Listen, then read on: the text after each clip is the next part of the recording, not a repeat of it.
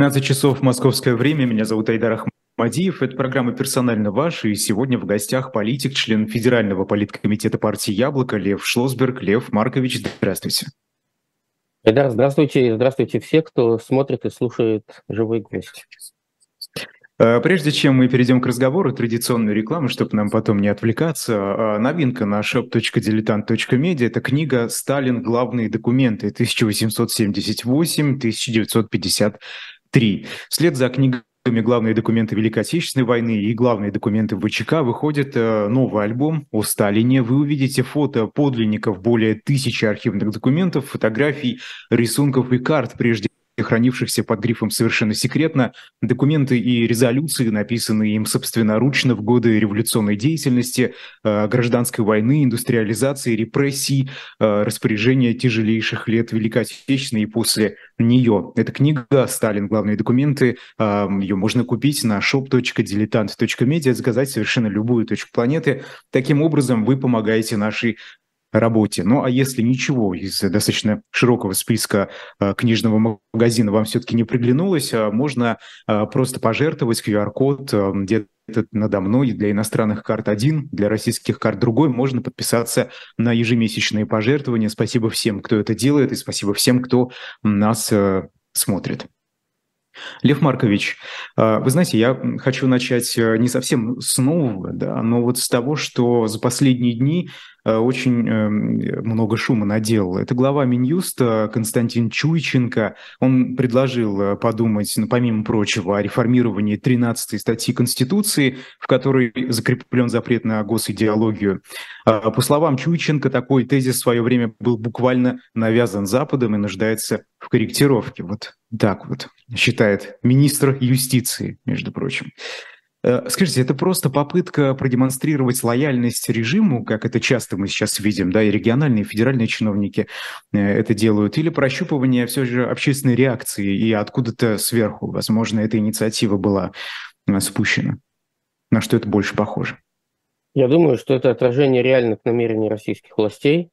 Министр юстиции – это не лектор в университете, это официальное лицо, отвечающее за юридическую систему страны, в том числе за суды и много что за, э, за что другое. Но то, что сказал Чуйченко в Петербурге, отмечено на Международном юридическом форуме, это знаменитое детище президента Медведева на последнем году его президентства, такой специальный подиум, э, откуда Дмитрий Анатольевич был намерен общаться со всем цивилизованным человечеством. Вот, состав цивилизованного человечества за последние 10 с лишним лет существенно изменился, но форум остался.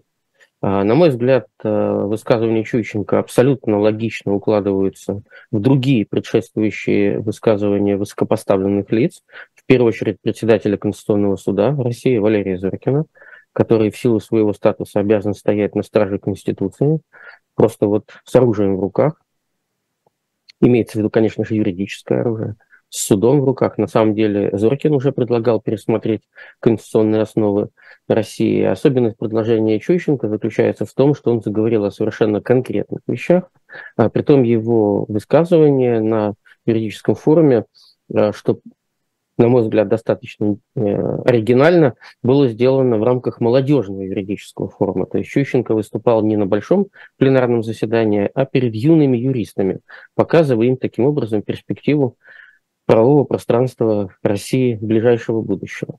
А все на самом деле совершенно серьезно, когда в 2020 году э, Путин инициировал изменения Конституции, которые поначалу были э, обозначены как некое точечное изменение ее норм, необходимых для развития страны, а вылилось все это в обнуление сроков и возможностей для еще 12-летнего после 2024 года правления Путина, и ради этого все это затевалось, стало очевидно, что две части Конституции, исправленная и, я бы сказал так, неисправимая, очевидно конфликтуют между собой.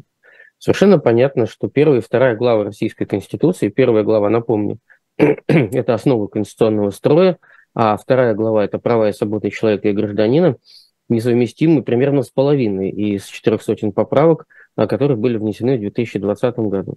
Главной целью поправок, конечно, было обнуление президентских сроков а, для Путина и для Медведева. Хочу еще раз напомнить, об этом почти всегда забывают, но на самом деле обнуление касалось всех президентов которые исполняли свои полномочия по предшествующей Конституции, и если бы Господь мог воскресить Бориса Николаевича Ельцина, то это его касалось бы точно так же. Но есть два живых человека сегодня, это Путин и Медведев, у которых обнулены сроки, и каждый из которых может, избравшись после 2020 года, править еще 12 лет, то есть избираться дважды. И, собственно говоря, все остальные поправки на этом фоне оказались в тени, не вызвали какого-то значительного внимания – но между тем было совершенно очевидно, что Конституция стала включать в себя взаимоисключающие положения. Вот я сейчас прочитаю вам буквально а, несколько цитат из а, пока еще живой Российской Конституции. Я думаю, что все наши слушатели и зрители смогут оценить. А, в большей степени сейчас комментируется действительно 13 статья Конституции. Это статья, касающаяся основ конституционного устройства. Буквально она звучит так. Первая и вторая ее части. В Российской Федерации признается идеологическое многообразие. Никакая идеология не может устанавливаться в качестве государственной или обязательной. Но есть еще 15 статья Конституции, согласно которой общепризнанные принципы и нормы международного права и международные договоры Российской Федерации являются составной частью ее правовой системы. Если международным договором Российской Федерации установлены иные правила, чем предусмотренные законом, то применяются правила международного договора. Это не экстремистская литература, это Конституция Российской Федерации. И вот статья 17, тут же рядышком в Российской Федерации признаются и гарантируются права и свободы человека и гражданина согласно общепризнанным принципам и нормам международного права и в соответствии с настоящей Конституцией. Ну, в общем, если не знать, что это Конституция, действующая, подчеркиваю, Конституция России, это просто прямые призывы к экстремизму в контексте нынешней политической ситуации. Поэтому, на мой взгляд, в 2020 году была принята Конституция переходного периода. Это конституция на 4 года, до очередных выборов Путина, которые состоятся в будущем году.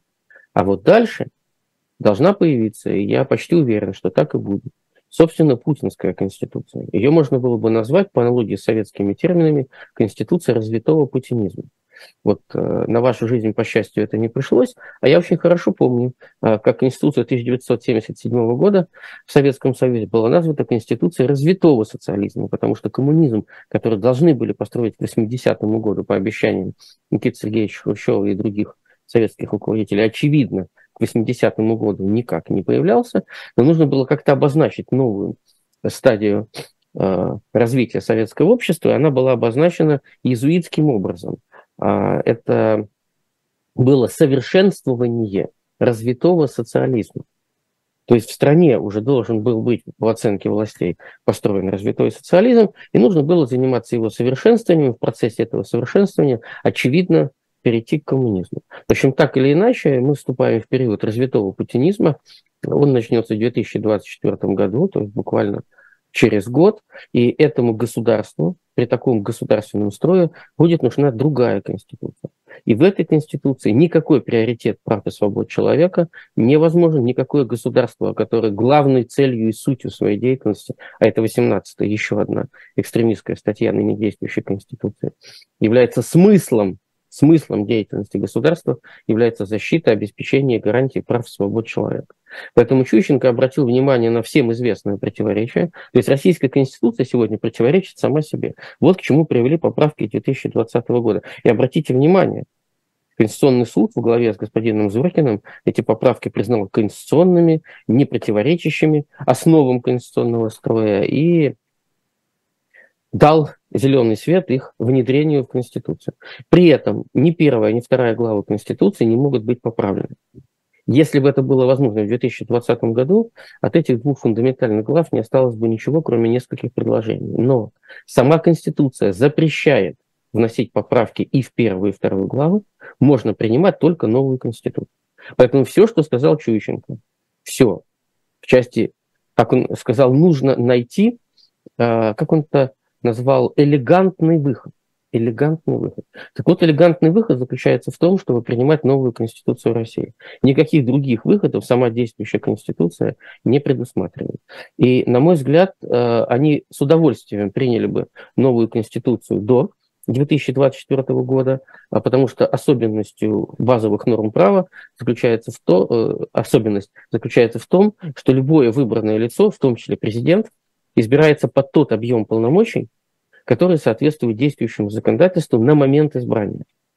И э, учитывая, что новая предстоящая конституция совершенно точно увеличит еще дополнительно сделает практически императорскими полномочия Путина, конечно, им хотелось бы, чтобы в 2024 году избирался уже император.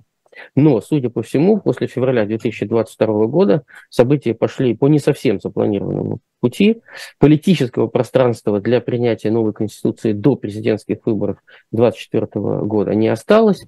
И мы увидим с вами либо э, финт с совмещением всенародного голосования по новой конституции и выборами Путина в одном пакете, в одном флаконе. Я не исключаю, что нам предстоит такая уникальность. А сама по себе совмещение голосования по Конституции с федеральными выборами не есть новость.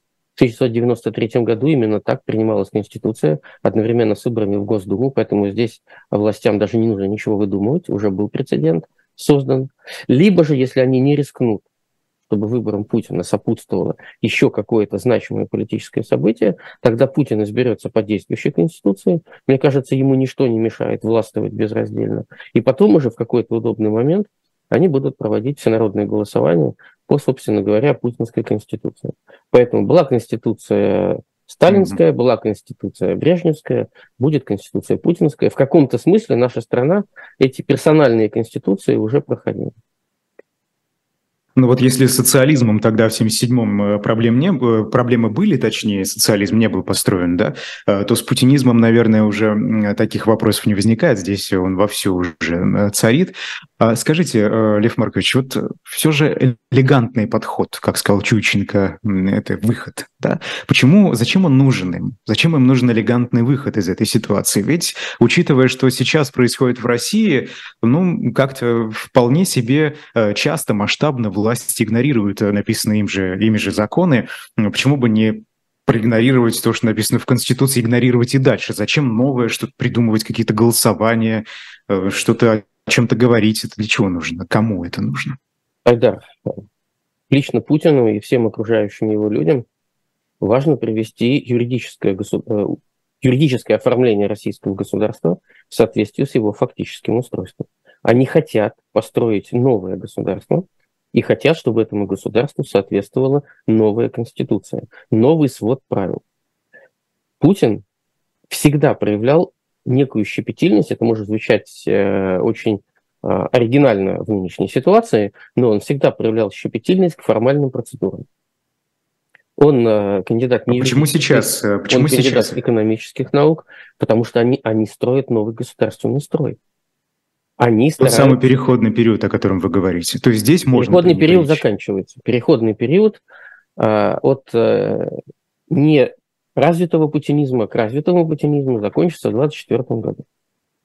И этому новому историческому периоду должна соответствовать новая конституция, которая будет, будет отвечать пониманием этих людей и понятием этих людей о государственном устройстве. Они так хотят войти в историю. Они таким образом хотят зафиксировать власть такого типа на долгие поколения вперед. Они отлично понимают, что первая и вторая главы Российской Конституции вопиющим образом противоречат всей российской политической практике, и юридической практике, и законодательной практике, и судебной практике. Они хотят э, создать новую государственную конструкцию и легитимировать ее с помощью Конституции. Этого же хотел Сталин, этого же хотел Брежнев. Это, это люди, которые ассоциируют себя с государствоустановителями. Они устанавливают государственные основы. Поэтому ничего как удивительного, же, что они так рвутся к этому, ничего удивительного нет. Кстати говоря, а как же стремление варварские они выполняют. Вот все, что они понапринимали а за это, последние смотря 10 с лет, они посмотреть все же. Это они выполняют. А, Посмотрите, все законодательство репрессивное э, с 2012 репрессивное, года. ну, часть, часть, да. Оно, оно выполняется полностью, действительно выполняется. Но теперь основа этого законодательства, Владимир кстати, вот тогда до до говорим эту ситуацию. Вот новая конституция будет включать в себя это репрессивное законодательство не в качестве норм федеральных законов, а в качестве конституционных основ государства. Вот такая это будет конституция, чтобы было совершенно понятно. Там не будет никакого запаха прав и свобод человека. Посмотрите, с какой интонацией они произносят слово либеральный и либерализм. Для них это буквально синоним фашизма. Вот в каком состоянии находятся эти люди. Кроме того, большая часть этих людей, не Чущенко, он помоложе, но большая часть людей, которые являются мастодонтами этой политики, это советские люди, включая Путина и в первую очередь начиная с Путина. Они родились в советское время, они сформировались в советское время, их менталитет является глубоко советским. Исходя из этого представления о жизни, мире и, можно сказать, о человеке, они строят государство они таким способом, в их понимании, восстанавливают историческую справедливость. Они недовольны тем, как завершился 20 век. Они недовольны. Они решили перелистать эти страницы и переписать их. Это реванш. От, открыто делается, это совершенно не, не скрывается, и Путин самый откровенный из этих политиков, он говорит об этом прямым текстом. Почитайте его исторические изыскания за последние полтора года, э, из них можно уже книгу сложить. Но стремление Владимира Путина, чтобы Россия все-таки э, признавалась, уважалась в мире, а это куда стремление? Оно пропало совершенно? Или теперь оно будет достигаться благодаря вот этой военной мощи, силе, а не по каким-то другим признакам Россию будут уважать? А Путин считает весь окружающий мир сукиными детьми. Вот этих всех политиков, европейских, американских, он считает, что он знает им цену, что он э, видит и понимает чем движимы эти люди. И он уверен в том, что он их переиграет. Что понимая то, как они устроены, он их переиграет. И в этом смысле уважение к России, уважение к себе он воспринимает исключительно как э, возможность для мира следовать нашим представлениям, российским представлениям о мире, государстве, правах и свободах, законах, нормах права и так далее. То есть мир должен согласиться с Россией, что мир устроен так. А, во время а, этого же форума один из участников, я не помню, был ли это Лавров или это был а, какой-то безымянный почти эксперт, потому что там много сейчас таких появилось молодых до ранних, фамилии которых ничего не говорят. Вот мне, у меня в памяти отложилась э, чудесная фамилия Бредихин, скорее всего, этому господину принадлежит это высказывание. Он сказал, что Россия должна стать основоположником новых норм международного права. То есть вот все то, что сейчас э, вложилось во внутреннюю и внешнюю политику России, э, эти люди считают новыми нормами международного права, подчеркиваю, международного права. То есть эти нормы должны быть приняты Организацией Объединенных Наций, Европейским Союзом, НАТО, другими международными организациями и стать основой нового миропорядка. Вот так они себя воспринимают. Они пишут историю крупными мазками. То есть они взяли в руки кисти и приступили к переделке, как они полагают, им так кажется, всего мира. Как вы думаете, Владимир Путин хочет дорисовать эту картину а, до конца а, своей жизни, в том числе ну, политической жизни или вообще жизни? Или все же передаст кисть кому-то другому? Мне кажется, Путин сейчас не думает о том, кому он передаст кисть. Путин делает все для укрепления личной власти. Это очевидно из всех действий российского государства на протяжении последних 15 лет. С момента, когда э, местоблюстителем был назначен Дмитрий Медведев, уже в тот момент было известно, что Путин будет возвращаться. И Медведев должен был погреть кресло и перевести президентский срок к шестилетнему правлению. Собственно говоря, что он и сделал. Уже с этого момента совершенно очевидно, что Путин себя считает мессией. Он считает, что он должен в отведенное ему истории и время переделать весь мир, не только Россию, но весь мир. И в этом смысле в его восприятии все остальные политики современные ему – это просто пигмеи, а с которыми он обращается как с пигмеями. Он их не ставит ни во что.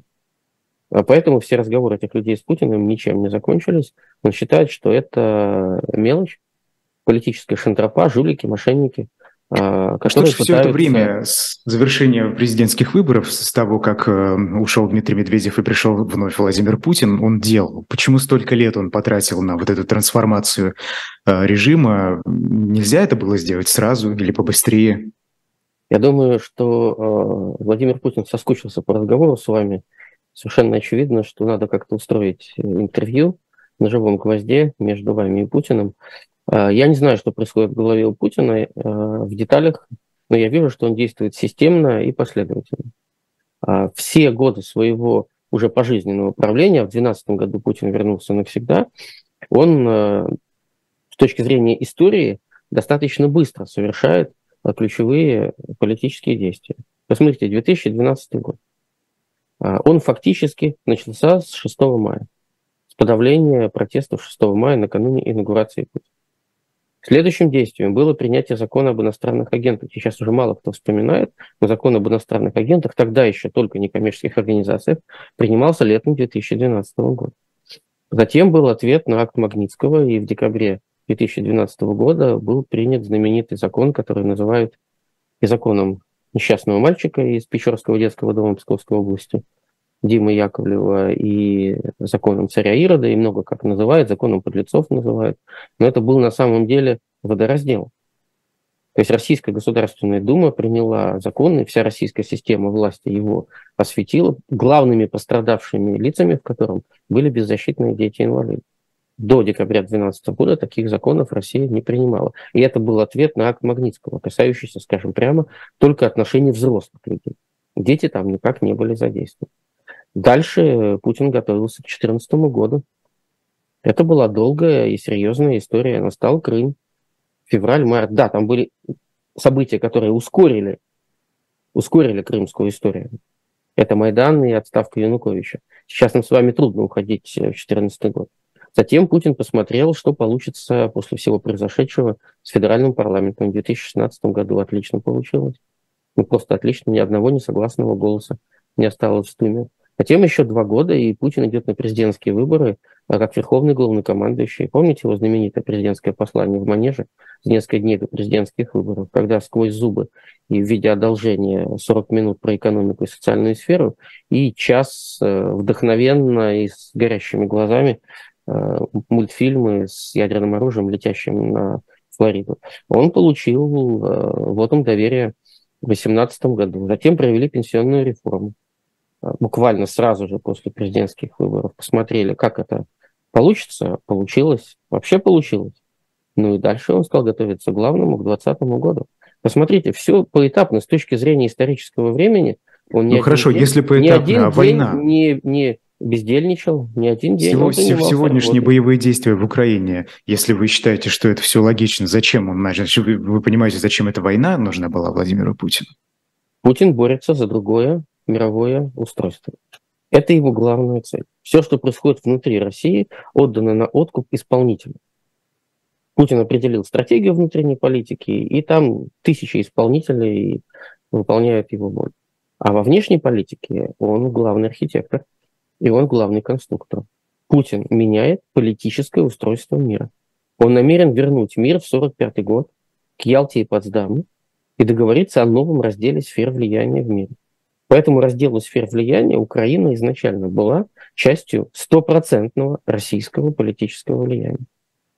Поэтому, когда Вы все, видите расширение этой, поэтому, этой когда, когда все, когда все использованные им способы для того, чтобы получить гарантии не вхождения Украины в НАТО и других интеграционных процедур завершились неудачей, он задействовал главный свой ресурс, это военный ресурс во внешней политике. Он считает, что так можно он считает, Вы ожидаете что... расширения этой кампании дальше, если все же Украина это, это всего в этом начало?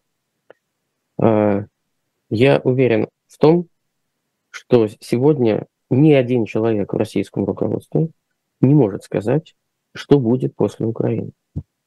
Ведь тот план украинской кампании, который реализуется с 24 февраля 22 года, он лежал на поверхности и был совершенно открыт и понятен еще в 2014 году. Но события на Донбассе пошли не по запланированному сценарию. Стало понятно, что красной ковровой дорожки нет, а что Украина ведет вооруженное сопротивление, что до Киева не дойти, и отрезать э, Украину от моря взяв под контроль Херсонскую и Запорожскую области для того, чтобы обеспечить сухопутный коридор в Крым в 2014 году, не получится. В России не было для этого военных сил и не было политического ресурса достаточного в тот момент. Соответственно, с 2014 года до 2022 года а, Путин готовился к реализации того плана, который лежал у него на столе в 2014 году со всей очевидностью. Просто в 2014 году не было для этого ресурса. Все было абсолютно откровенно. Это были не вчерашние планы.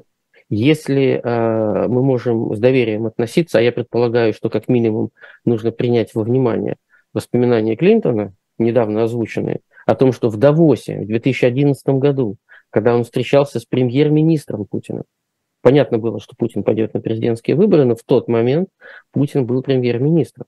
И они обсуждали Будапештский договор 1994 года. Ведь формула Будапештского договора, не ратифицированного Россией, об этом часто не не вспоминают, но это важно указывать. Россия не ратифицировала Будапештский договор. Это была формула очень, очень понятная. Гарантия неприкосновенности украинских границ в обмен на отказ от ядерного оружия. Клинтон лично убедил власти Украины отказаться от ядерного оружия, объективно находившегося на их территории, и заявил, что территориальная целостность э, будет гарантирована. Когда в 2011 году в Давосе он стал говорить об этом с Путиным, Путин сказал, что не поддерживает эти соглашения, и не считает себя связанным этими соглашениями. Это было сказано не кому-то, а президенту США, не кем-то, а Путиным. Это одиннадцатый год. Это еще три Лев года. Маркович, вы говорите, что тогда ресурсов не было у Владимира Путина. А какие ресурсы у него появились тогда, в 2022? Путин неустанно работает над усилением российских вооруженных сил неустанно. Более того, он использовал до 2022 года все внешнеэкономические связи России, технологические, научные и финансовые, для того, чтобы насытить российскую армию самым современным оружием. Французская так. электроника, французская электроника были обеспечены российские ракеты. Тем не менее, боевые действия продолжаются уже больше года. И судя по тому, как сейчас мы видим события, будет продолжаться еще много лет. Но это не все понимают. А вы пишете по поводу высказываний лет. Чученко, вы пишете, я процитирую, «Срок жизни такого государственного строя будет крепко связан со сроком жизни смертного человека Владимира Путина». Вы говорите, что они планируют все же построить э, новое государство, совершенно новый э, режим э, на поколение вперед. Получается, не, не выйдет у них этого? Ни один человек в окружении Путина не пользуется таким доверием этой системы, чтобы ему были доверены полномочия Путина. Да, они строят сейчас государство на поколение вперед. Но когда встанет вопрос, кому передать это царское кресло? Вот кто может сесть в это кресло, получить эти императорские полномочия, и все другие люди будут готовы признать этого человека первым.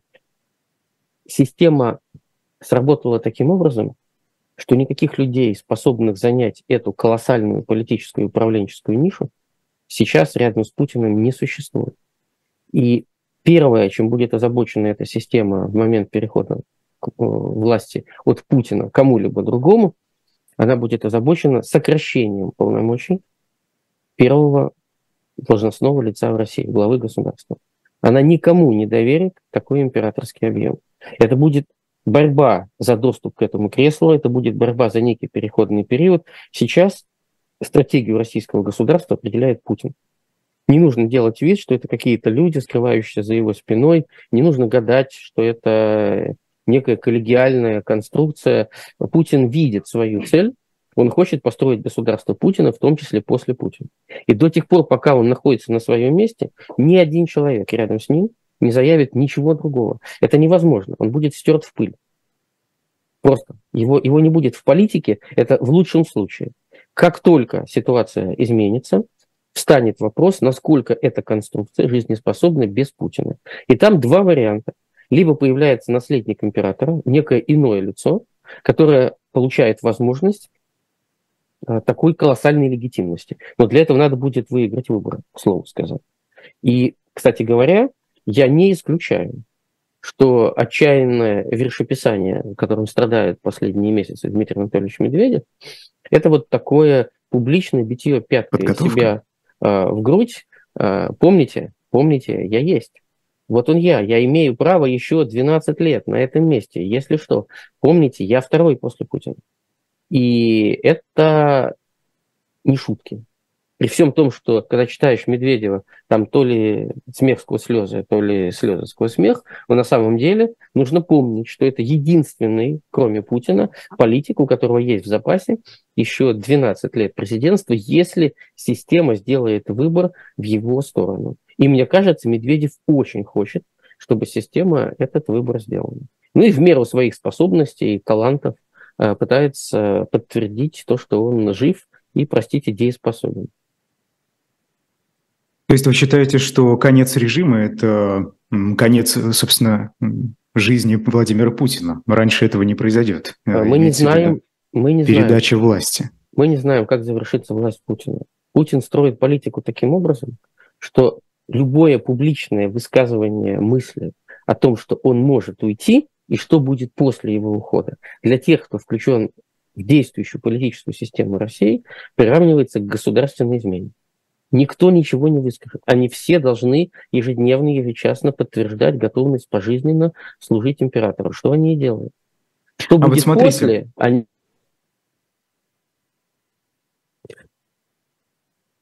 Так, э, видимо, какие-то проблемы со связью. Проблемы да, со Лев связью? Маркович, вы я меня вас слышите? Отлично, Все, отлично. отлично да. Вы просто, вы просто на несколько секунд э, прервались, я не услышал, чем вы закончили. А, но э, смысл понятен. А, вы, вы знаете, а вот такие политические акторы неформальные, как Евгений Пригожин, который в последнее время позволяет себе очень резко критиковать людей, э, которых поставил Путин, министр обороны, и он даже про какого-то дедушку говорил, правда, отникивается от того, что имел в виду Путина. А, этот человек, почему он до сих пор э, имеет доступ к публичным таким дискуссиям и вообще к тому, что сегодня делает Россия? К внешне, почему он до сих пор имеет эту возможность тогда? Пригожин – это отдельная ситуация. Пригожин – это человек, который вошел в личное доверие к Путину, вошел через обеденный стол. Как говорится, путь к сердцу императора лежит через его желудок. А Пригожин нашел этот путь. И на столе, кроме столовых приборов и еды, было много важнейших политических действий, не публичных, закрытых, а, которые были необходимы российскому государству. Речь шла фактически о формировании частной компании, частной военной компании, не государственной, де юр, но которая финансируется через различные каналы государством для решения чувствительных а, внешнеполитических, внешнеэкономических задач, в том числе силовым путем. Пригожин за это взялся. Он человек, способный браться за любые задачи. У него нет никаких моральных ограничений при исполнении этих задач. Он оказался достаточно успешен при выполнении этих задач. Он себя заре, зарекомендовал. А, Путин любит спецоперации.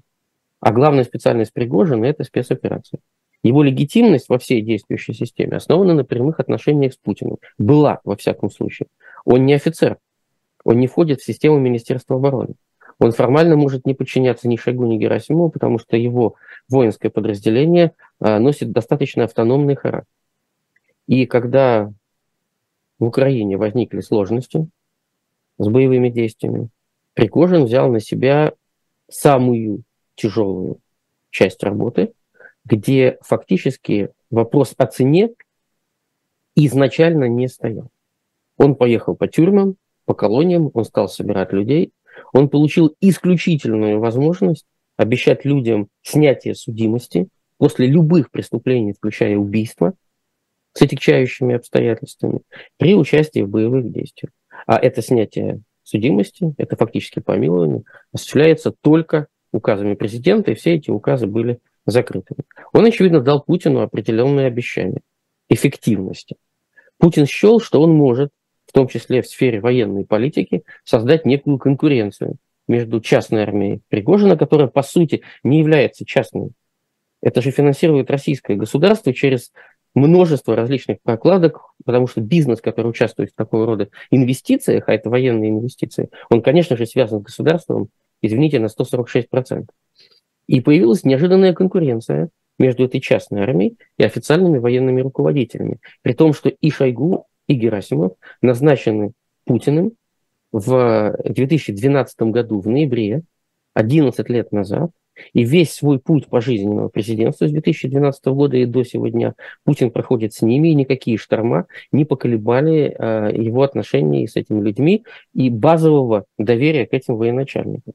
Но при этом у Пригожина другие представления о том, какое место он занимает и в российской военной системе, и в российской политике, потому что это уже абсолютно тесно связано. Сейчас огромное количество людей выйдет в политику через э, участие в боевых действиях и признание тех или иных военных заслуг. Это будет целое поколение политиков, которые только сейчас начинают э, свой путь. И мы э, видим, что он счел возможным в этой ситуации ставить ультиматумы э, министру обороны и начальнику генерального штаба. И получилось. Ультиматумы получились, то есть какие-то отклики есть. На мой взгляд, Пригожин многого не учел. Я не специалист по его политическому продвижению, но я считаю, что он э, ошибся в том, что в решающий момент э, Путин встанет просто на его сторону, и поддержит его, и он добьется появления э, в должности министра обороны другого человека и в должности начальника генерального штаба другого человека. Потому что все его публичные демарши были, очевидно, связаны с намерением сменить руководство Министерства обороны и генерального штаба. И здесь Путин показал себя человеком консервативным и понимающим, что на пике военных действий смена высшего военного руководства способна только дестабилизировать армию. И не пошел на ультиматумы Пригожина. Поэтому, на мой взгляд, сейчас Пригожин пытается решить две задачи. Первое – это просто выжить физически. Я уверен, что внутри России, внутри российских государственных силовых военных структур есть очень много людей, которые чувствовали бы себя намного спокойнее и свободнее при отсутствии Евгения Пригожина. И он это понимает как никто другой. Просто как никто другой. Защищает его только тень Путина. И больше ничего. И он пытается показать свою отчаянную преданность первому лицу государства и готовность нести жертвы, занимая при этом позицию защиты людей, которых он привлек к боевым действиям. Обратите внимание, Министерство обороны практически ничего не заявляет о том, что их главной целью является защита жизни военнослужащих. Это остается на втором плане. На первом плане сплошь военные достижения. А Пригожин говорит прямо, посмотрите, это ваши отцы, это ваши мужья, это ваши братья и ваши сыновья, они гибнут. Дайте мне оружие, потому что здесь гибнут эти люди. Такого аргумента российское Министерство обороны никогда лично не заявляло. А кому оно его заявит? К самому себе. Поэтому, на мой взгляд, казус Пригожина очень серьезный, реально серьезный. И главная а, опасность этого казуса заключается в том, что у Пригожина есть политические амбиции. Он способен в момент государственной нестабильности попытаться конвертировать стоящие за ним вооруженные силы в политические действия. Но он не распоряжается финансами. Он не финансирует группу. Это делают другие люди. И делают они это потому, что они получили поручение Путина и никого другого. И если зашатается государство, и в том числе если зашатается, собственно, Путин, то неизвестно, какое решение будут принимать люди, которые дают такие колоссальные денежные средства, чтобы, по сути дела, частное воинское подразделение численностью, судя по тому, что говорит сам Пригожин, десятки тысяч человек могло участвовать в боевых действиях.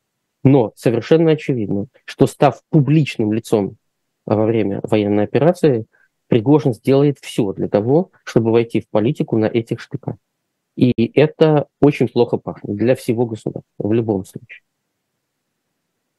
Тень Путина, о которой вы говорите, насколько долго она может действительно защищать Евгения Пригожина? Потому что мы видим вот сегодня э, в сети распространилась ролик, не знаю, подлинный или нет, где а, солдаты, в том числе там, мобилизованные, член ЧВК «Вагнер», говорят, что они готовы прийти на Красную площадь и а, кое-что сделать с депутатами, которые на самом деле не э, играют, не работают в пользу России. Вот это что? Это, это же, по-моему, угроза действительно вот какого-то захвата, что ли, власти? Нет? Вся российская государственная система была рассчитана только на успехи. Путин строил государственную систему, при которой при любом событии а, он является успешным политиком. И его достижения признаются как успешные достижения. В течение длительного времени продолжается военная операция. Огромная часть общества ожидала, что она будет более отечной и быстрее приведет к результату.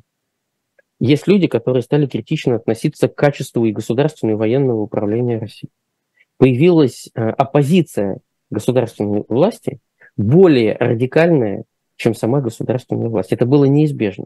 Понимали ли это руководители армии и, в первую очередь, сам Путин, как верховный главнокомандующий, что, создавая такую питательную среду, они создают условия для появления радикальной политической оппозиции, которая будет, э, будет э, обеспечена колоссальными информационными ресурсами. Вот это достаточно читаемая и смотрибельная когорта военкоров, которых боятся касаться. Они считают возможным атаковать военачальников, они считают возможным атаковать депутатов Госдумы и не кого-нибудь, а депутатов Комитета по обороне, то есть профильного комитета и они входят в состав президентского совета по правам человека, как господин Коц. Их политическое влияние растет на глазах. Это политическая сила. Раскрыв этот ящик Пандоры, власти России вывели в российскую внутреннюю политику вооруженную политическую силу. Вооруженную во всех смыслах. И в прямом, и в переносном. Вооруженную и штыком, и пером, если возвращаться к Маяковскому. Я хочу, чтобы к штыку приравняли перо, писал Владимир Владимирович Маяковский сто лет назад. Так вот, приравняли. 21 веке, в самом буквальном смысле. И мы видим сейчас становление этой политической силы. И если предположить, что эта политическая сила конвертируется в некую политическую партию, которая станет принимать участие в российской политической жизни, то она будет большой проблемой для еще одной политической партии под всем известным названием «Единая Россия».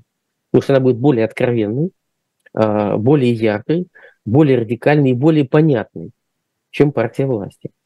И сейчас Путин и его администрация находятся в очень непростой ситуации.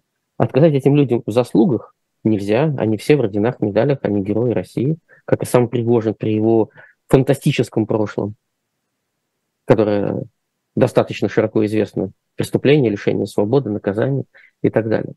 И при этом э, этих людей пускать в политику они не хотят, потому что эти люди их съедят. Без соли, сахара и наркоза.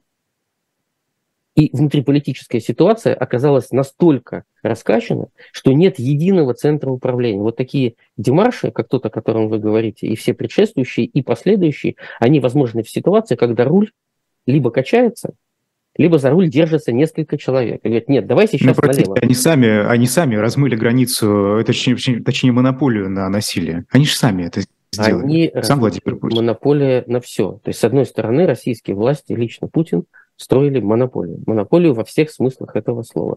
Политическую монополию, юридическую монополию, медийную монополию. Какая свобода слова э, при такой монополии? Но при этом они создали силу, которая не может существовать без прямого апеллирования к обществу. Потому что эти-то люди понимают, что общественная поддержка важна. Ну, просто важна. Любые значимые государственные действия должны пользоваться естественной а, общественной поддержкой. И выяснилось, что значительная часть общества реагирует на этих людей, потому что они говорят понятным языком, делают понятные вещи и объясняются с обществом, говоря правду. Когда последний раз Российское Министерство обороны публиковало информацию о потерях? Помните? Напомню, 21 сентября, когда Сентябрь, был, 21 сентября, когда был принят указ о частичной мобилизации, и сразу после этого указа было выступление Шойгу, в котором была названа цифра свыше 6 тысяч человек. И с тех пор ни одного слова. А эти открыто говорят о потерях. Да, они общую цифру не, не называют, чтобы не перейти закон. Но из того, что говорят эти люди, понятно, что гибнет много людей. И это правда. И в этой части они говорят правду. А в нашей стране, как в любой другой стране, апеллирование к правде как к правде, это то же самое, что апеллирование к почве. Потому что правда – это внутренняя потребность человека. Государство перестало знаете, удовлетворять потребности. Лев Маркович, Мы недавно на днях разговаривали в эфире «Живого гвоздя» с Альбом Гудковым, э, научным руководителем Левада-центра, а, и он сказал, что Евгений Пригожин, э, российское общество его не примет, потому что он для, для него маргинал, а человек с преступным прошлым и очень сомнительной биографией. А, неужели э, действительно Пригожин может какой-то капитал репутационный сейчас набрать в этих условиях? Я считаю, что он этот капитал набирает на наших глазах, и очень печально то, что мы с вами это обсуждаем, и видно в разговоре не только со мной. Это обсуждается не только на живом гвозде, такова правда жизни.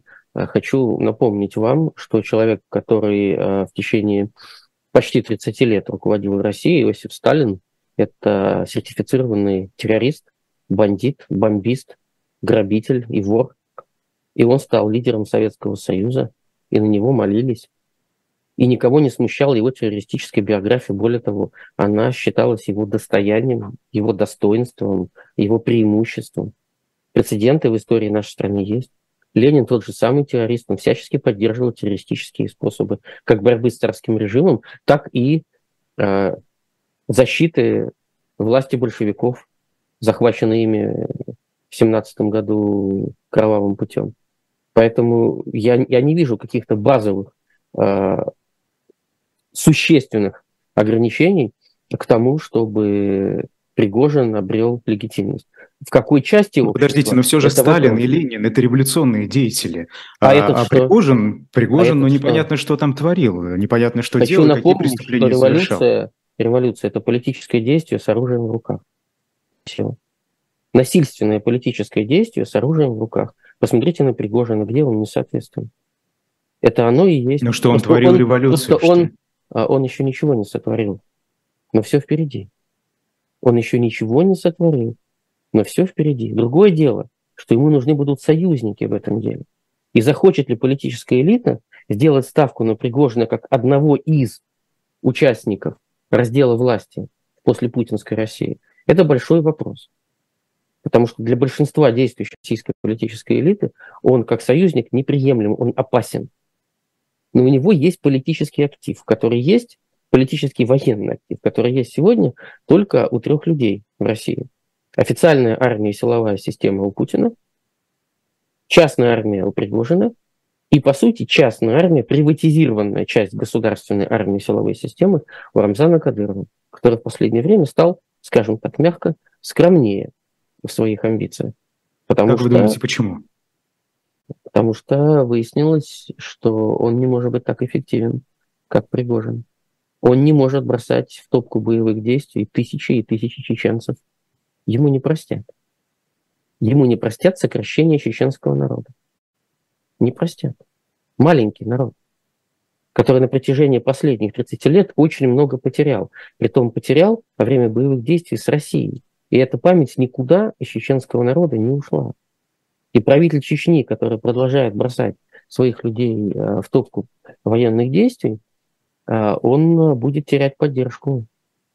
Безусловно, в Чечне не имеет значения, сколько людей пришло на выборы, как они проголосовали, доходили они вообще до избирательных участков или не доходили, работала избирательная комиссия в этом помещении или не работала. Это все не имеет значения. Но общественная ситуация существует вне зависимости от формальных процедур.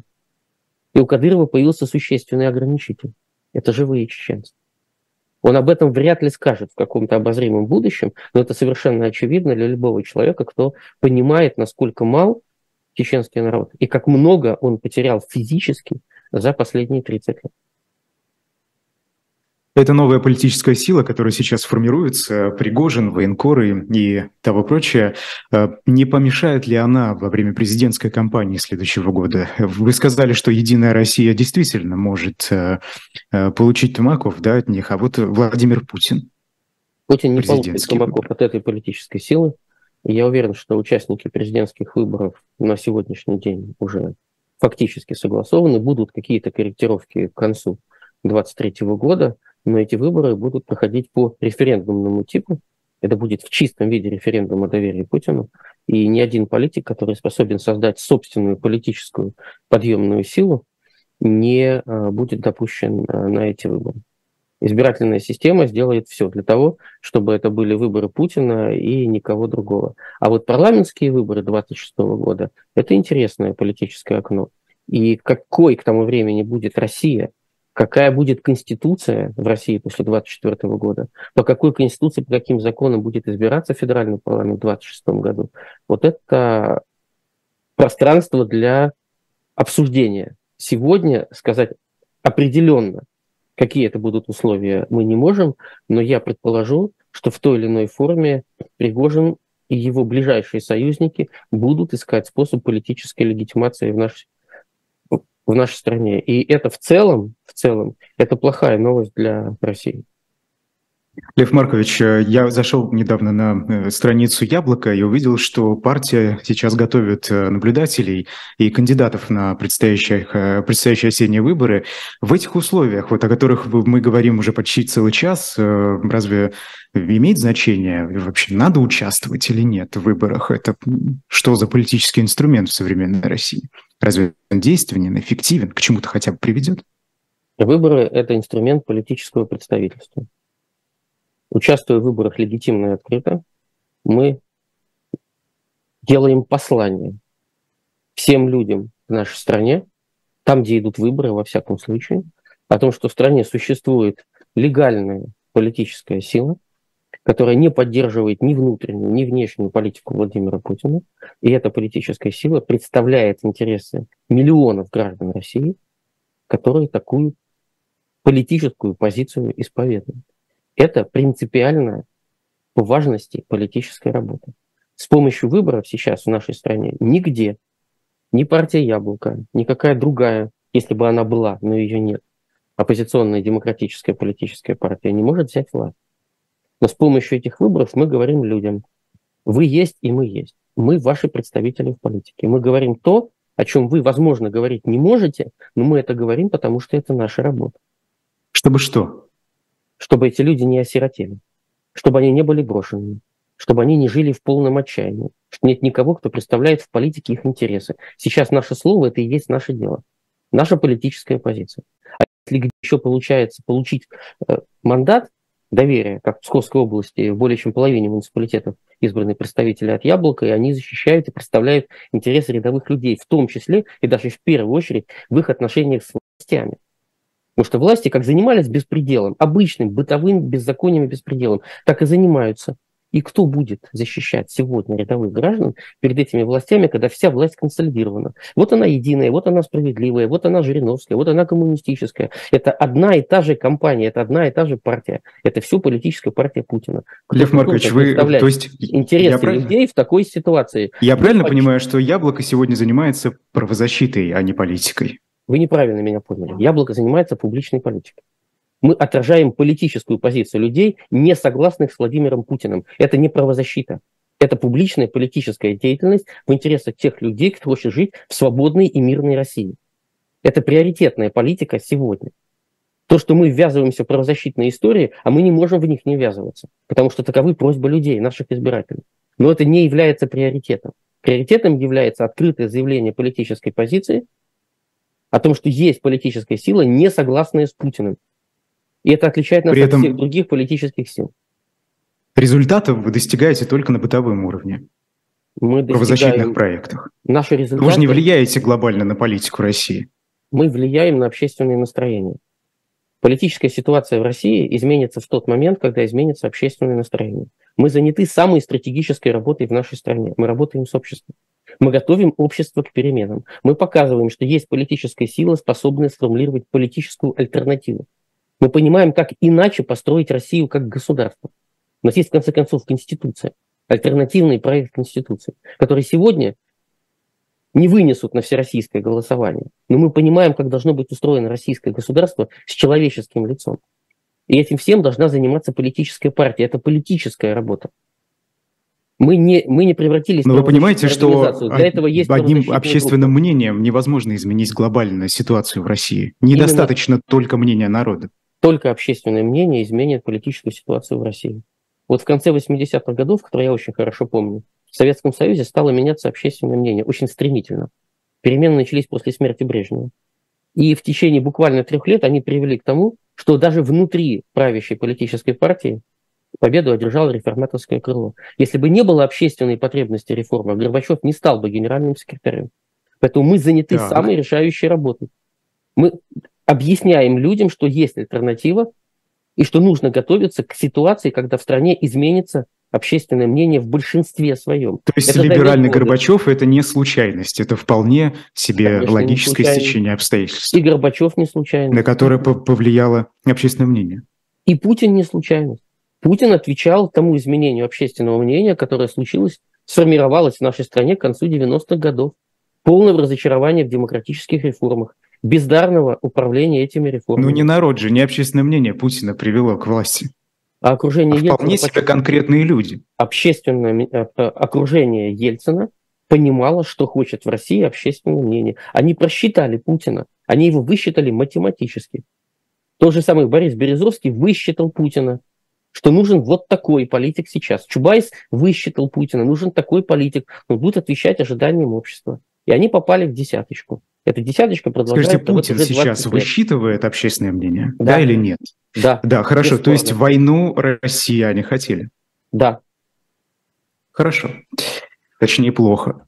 А, о настроениях в политических элитах а, СМИ пишут, что Кремль не разрешает высокопоставленным чиновникам увольняться во время боевых действий, в противном случае им угрожают уголовным преследованием, якобы, да, мы не можем сейчас достоверно утверждать, а, но все же, если подобное есть, и вот я сам лично общаюсь, правда, с региональными чиновниками из разных регионов России, я знаю, что среди них настроения, так скажем, неоднозначные, как минимум.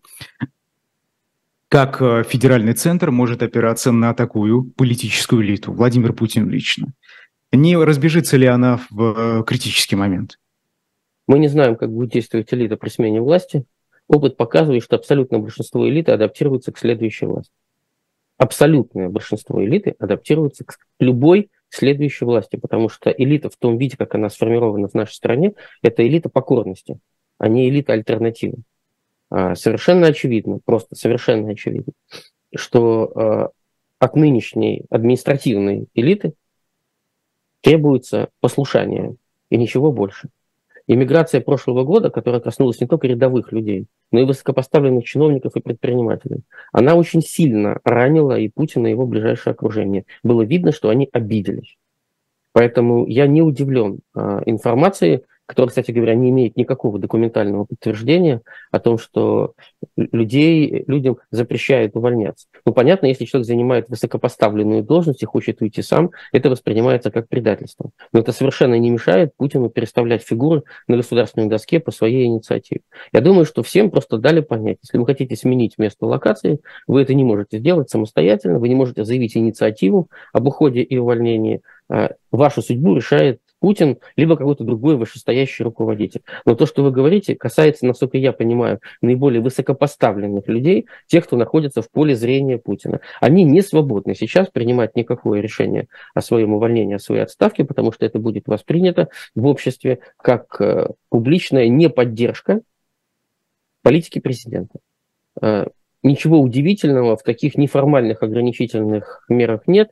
Мы не знаем, насколько это массово это нам неизвестно. Может быть, два-три случая э, пытаются представить как обобщение, но ситуация не является удивительной. Лев Маркович, а этот реванш, э, когда мы говорили с вами о советских людях сегодняшней власти, что они хотят э, эту самую геополитическую трагедию крупнейшую обойти и вернуться, ко всему, что было до нее. Скажите, а все, что э, видели, видела советская история во времена репрессий, это все тоже вернется в современной России? Вот что будет внутри нее? Потому что вот я просто скажу, о чем я имею в виду, да? что, что я имею в виду. А, дело режиссерки Беркович. Тут э, так называемый эксперт по этому делу подчеркивал ее национальность, очень похож на антисемита. Я вчера послушал эту видеозапись и ужаснулся. Э, тоже делают некоторые государственные СМИ, которые подчеркнули ее национальность. Вот, вот эти все атрибуты, так их назовем, да, они будут возвращаться в современную Россию? Айдер, задали два важных и сложных вопроса, на которые нужно постараться ответить кратко. Я постараюсь. А государство сегодня как система не готово к массовым репрессиям в 30-м году. Оно не способно ни организовать такие репрессии, ни пережить такие репрессии. Но они выбрали тактику точечных репрессий, с помощью которых хотят держать в страхе все общество. То есть это стилистика 1937 года по отношению к конкретным людям. Возьмите 58-ю статью, знаменитую сталинскую статью, появившуюся буквально одновременно с Советским Союзом и действующую до 1 января 1961 года, когда уже при Хрущеве был изменен э, Уголовный кодекс. Это государственная измена в 16 э, ипостасях. Каким было самое длительное лишение свободы э, по этим статьям? 10 лет. Дальше следовала смертная казнь. А мы сейчас видим перед собой лишение свободы до 25 лет. То есть при точечных репрессиях при отсутствии смертной казни людям выносятся наказания, равносильные смертной казни, потому что большая часть э, людей, кому предъявлено это обвинение, вынесено такое наказание, могут не дожить до конца этого срока физически. И в этом смысле точечные репрессии вышли уже сейчас на уровень 30-х годов. Это, это именно так и есть. Но массовые репрессии, при, при которых они касаются в том числе чиновничества, руководства оборонно-промышленного комплекса, а, общественных деятелей, нынешнее государство обеспечить не в состоянии, потому что они немедленно перекинутся на весь дом. Это будет пожар во всем доме. Что касается антисемитизма. Нужно признать, что в России государственного антисемитизма нет. А, Путин извинялся перед премьером Израиля, когда господин Лавров, который, судя по всему, внутри души является антисемитом, сказал какую-то антисемитскую гадость. Но вот та политическая сила, которая появляется правее стенки. Был такой деятель в царской России, парламентский mm-hmm. деятель, господин Пуришкевич, глава националистов. И он говорит, правее время, меня только 30 mm-hmm. секунд, правее меня только стенка. Так вот сейчас в России появились политические силы, которые правее стенки. И это, несомненно, антисемитские политические силы. И если они будут получать тотальное влияние в России, то в Россию вернется государственный антисемитизм. Лев Шлосберг, спасибо большое, эм, Лев Маркович, за участие. Айдар Ахмадиев. Дальше э, эфиры на «Живом гвозде» продолжаются. До свидания. Всего доброго, до свидания.